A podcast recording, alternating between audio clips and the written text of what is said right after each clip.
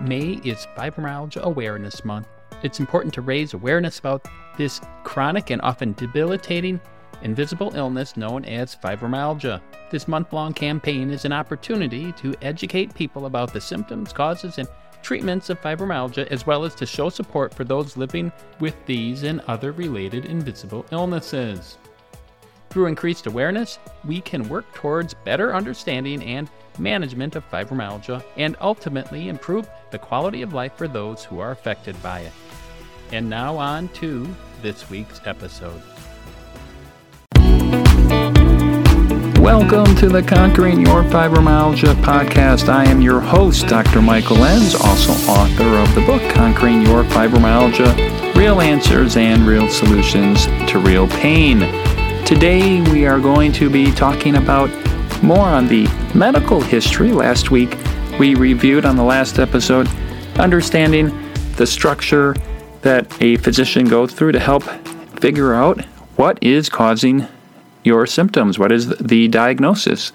And then we're going to highlight today some very fibromyalgia specific symptoms to help make the diagnosis and help see if you have the diagnosis, but also as you walk through the battle trying to conquer fibromyalgia to get some more insight on the significance of the symptoms that you can then use as strategies to help battle it.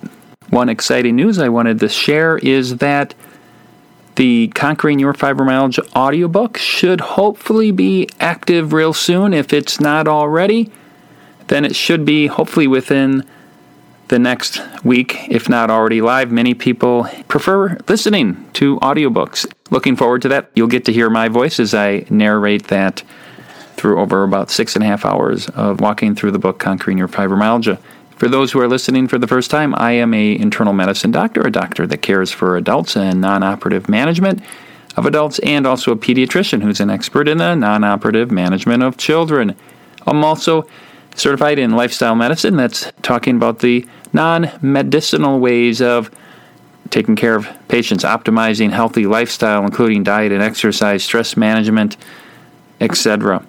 And I also am a clinical lipidologist that has to do with trying to prevent heart attacks, also talking about diet and exercise and overlapping with diabetes, which many people who have fibromyalgia also have as well.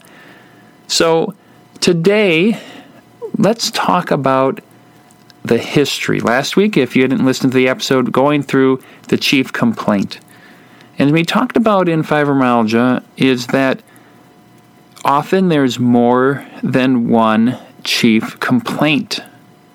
I have lots of different, what we would call organ specific issues. At least on the surface, they seem to be nicely tailored to one specific organ.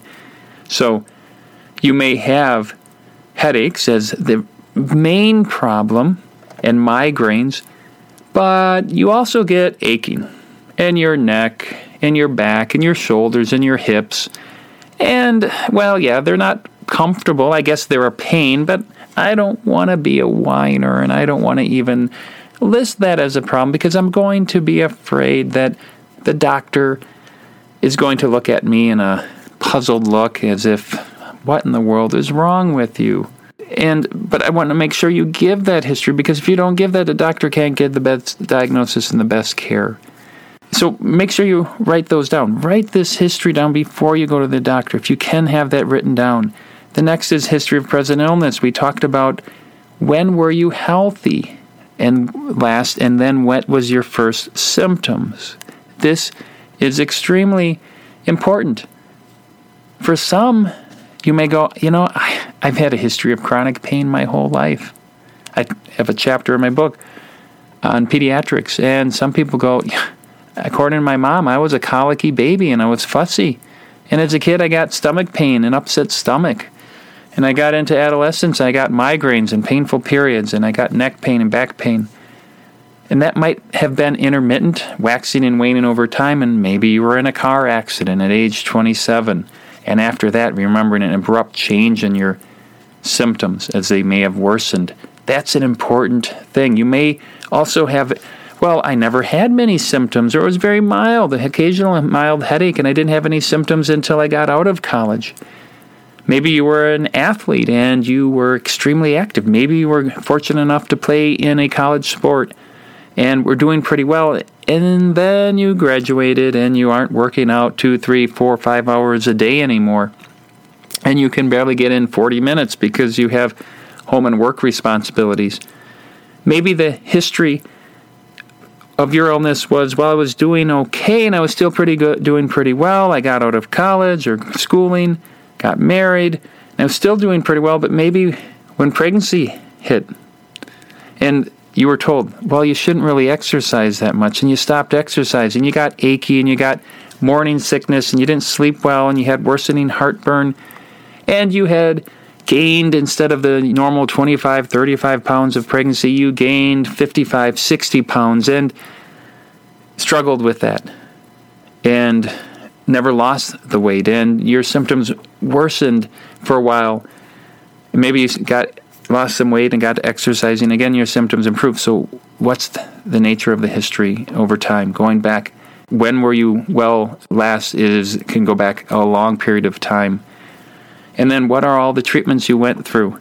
When did I first get treated? Well, I was treated for migraines. I was told I had irritable bowel syndrome when I was in high school. When I had the car accident, they told me I had bulging discs and I had a series of back injections. Maybe I was on hydrocodone for a while. And then they told me I shouldn't be on it. And I had a hard time coming off of it. Or I had to go to a methadone clinic for a while. And then I'm finally been off, or I've tried these different medications. So, fibromyalgia, likely specific history that you've had.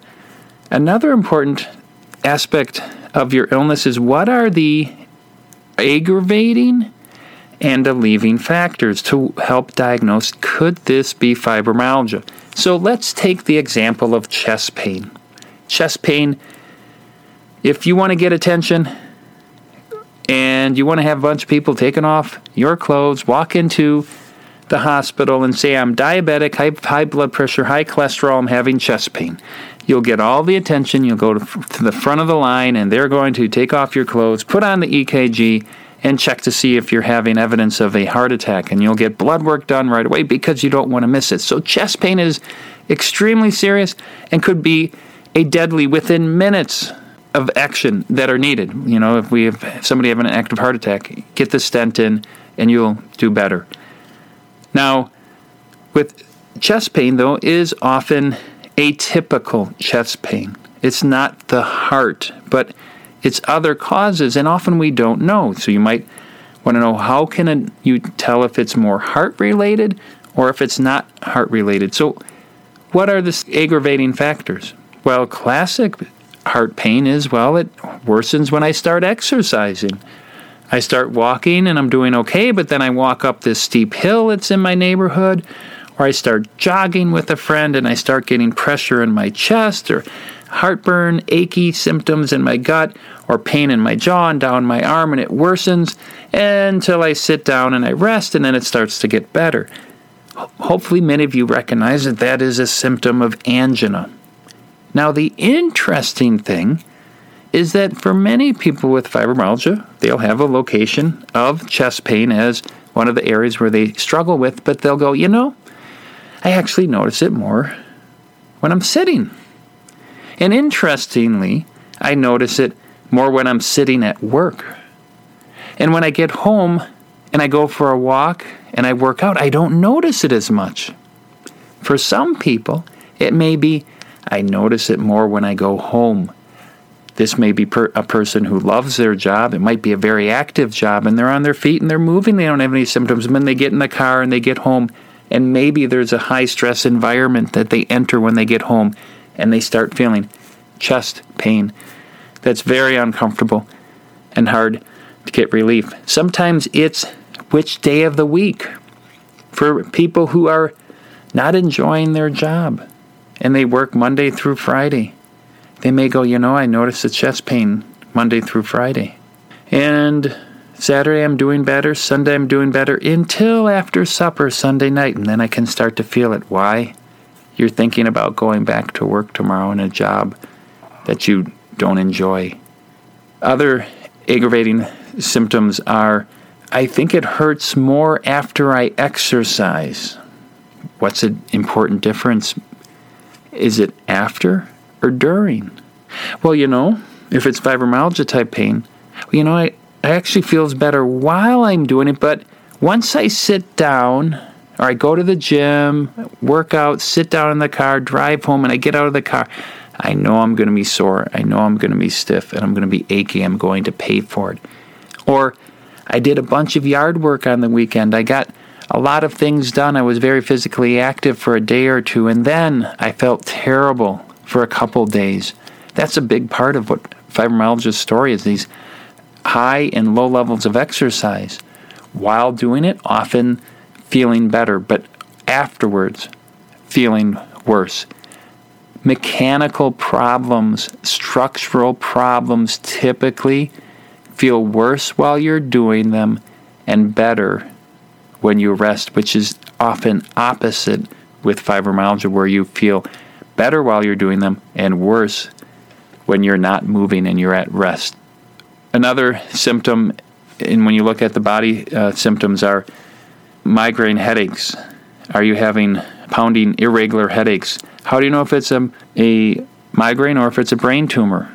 Well, it has a classic type of pain, often building up with an aura or flashing lights that may occur or, smells, and then the symptoms crescendo over time. They may peak within a half hour or an hour or two, and then plateau for a few hours up to a day and a half or so, sometimes up to three days, where you then start to feel better. Then in between, you feel relatively well, and then you have a migraine again that is different than a brain cancer because brain cancer wouldn't come and be severe and then go away. So, those are other very discriminating factors to help us tell is this a migraine or is this something more severe? Another relatively common pain that can be confused for fibromyalgia pain is radicular pain. Radicular pain is the pain of a herniated disc that is pressing on the nerve as it leaves the spinal cord. This can give a very specific type of pain because it'll be in a specific nerve root distribution. That's the type of area of sensation that occurs in that specific nerve root. There's these are numbered from cervical spine number 1 all the way down through the sacral spine. And they will give a characteristic area. So you may have a herniated disc in the C5 area giving pain down the arm, neck into the arm, and, and uh, in a specific area. But that would not give you pain down in the left leg or down on the right side if it's herniated on the left side. So even though the pain may be very similar characteristics, similar qualities as a herniated disc, fibromyalgia pain would be different because it would be in more than one area. And that would be a clue to say, hmm, anatomically it doesn't make sense. Now, that's why if you've been to a doctor in the past and you mentioned burning pain in the left arm, right arm, left leg, right leg, they may have concluded, well, this this might be psychosomatic. This doesn't make sense. Why are you having pain? We can't explain this in this area. Why do we have that? Another types of important factors that go along with discriminating fibromyalgia like pain are irritable bowel type symptoms. How do we know if it's something serious like cancer or inflammatory bowel disease, which both can have similar symptoms? One uh, of those is in the review of symptoms. People who have irritable bowel syndrome don't tend to lose much weight, may actually have gained weight over the years eating more of the Western standard American diet, where somebody with inflammatory bowel disease or cancer may have symptoms of blood in the stool. They may have weight loss along with intermittent abdominal pain that's very similar. There may also be jaundice if it's severe and spread to the liver, and significant amount of overall weakness with the, weight loss. So that's another discriminating factor. Another area that's often easy to get fooled on is that fibromyalgia symptoms generally wax and wane over time. It may get worse during the school year if you're a student, and better over summer. It may wax and wane based on the seasons.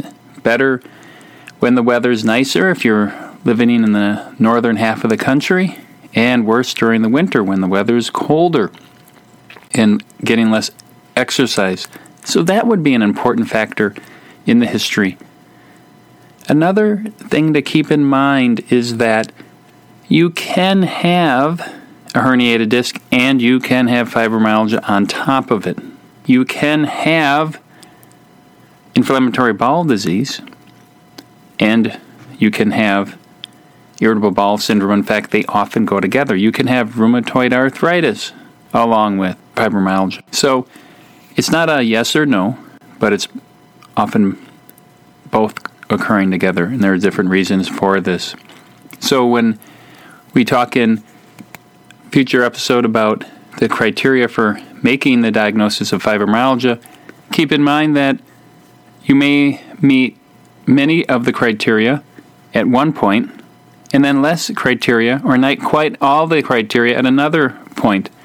So it's very common that you'll have these waxing and waning of symptoms. I hope that gives you general idea of things that help see if this is more fibromyalgia like pain that you have and less likely structural, infectious disease, mechanical causes, inflammatory causes. If you can, in the conqueringyourfibromyalgia.com website, if you want to, share your history.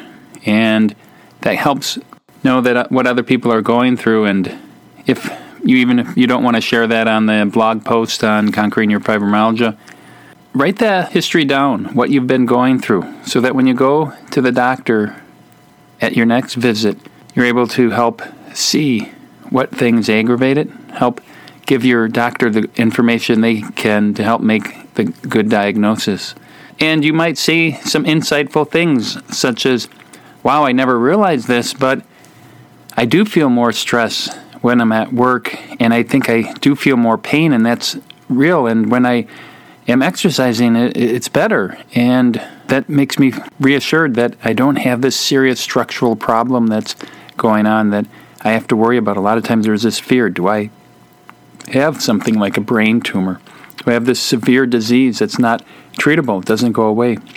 But then the symptoms wax and wane, as is typical fibromyalgia. That reassuring history that this is a disorder we know about and we can get help with. Instead of pursuing dead end trails that people don't improve, they don't get better, they feel sicker, they feel overall much worse with these other treatments that aren't going to help, going through injections for bulge in the spine, for example, that was an actual herniated disc that didn't necessarily give a radiculopathy. As many people have these benign bulges or even a disc that's herniated but doesn't explain the pain on the right side of the body or in, the lower extremities. Thank you for joining us on this podcast today. Please hit the subscribe button and Give us a five star rating if you enjoyed this, and share this with others. This is meant for you if you're suffering, for any others who are suffering that you know, any family that wants to learn more about what you're going through and help understand that. And remember, even though I am a doctor, I am not your doctor. So take this for educational purposes only as a good starting point to help understand what you are going through as you go beyond just learning to live with to conquering your fibromyalgia.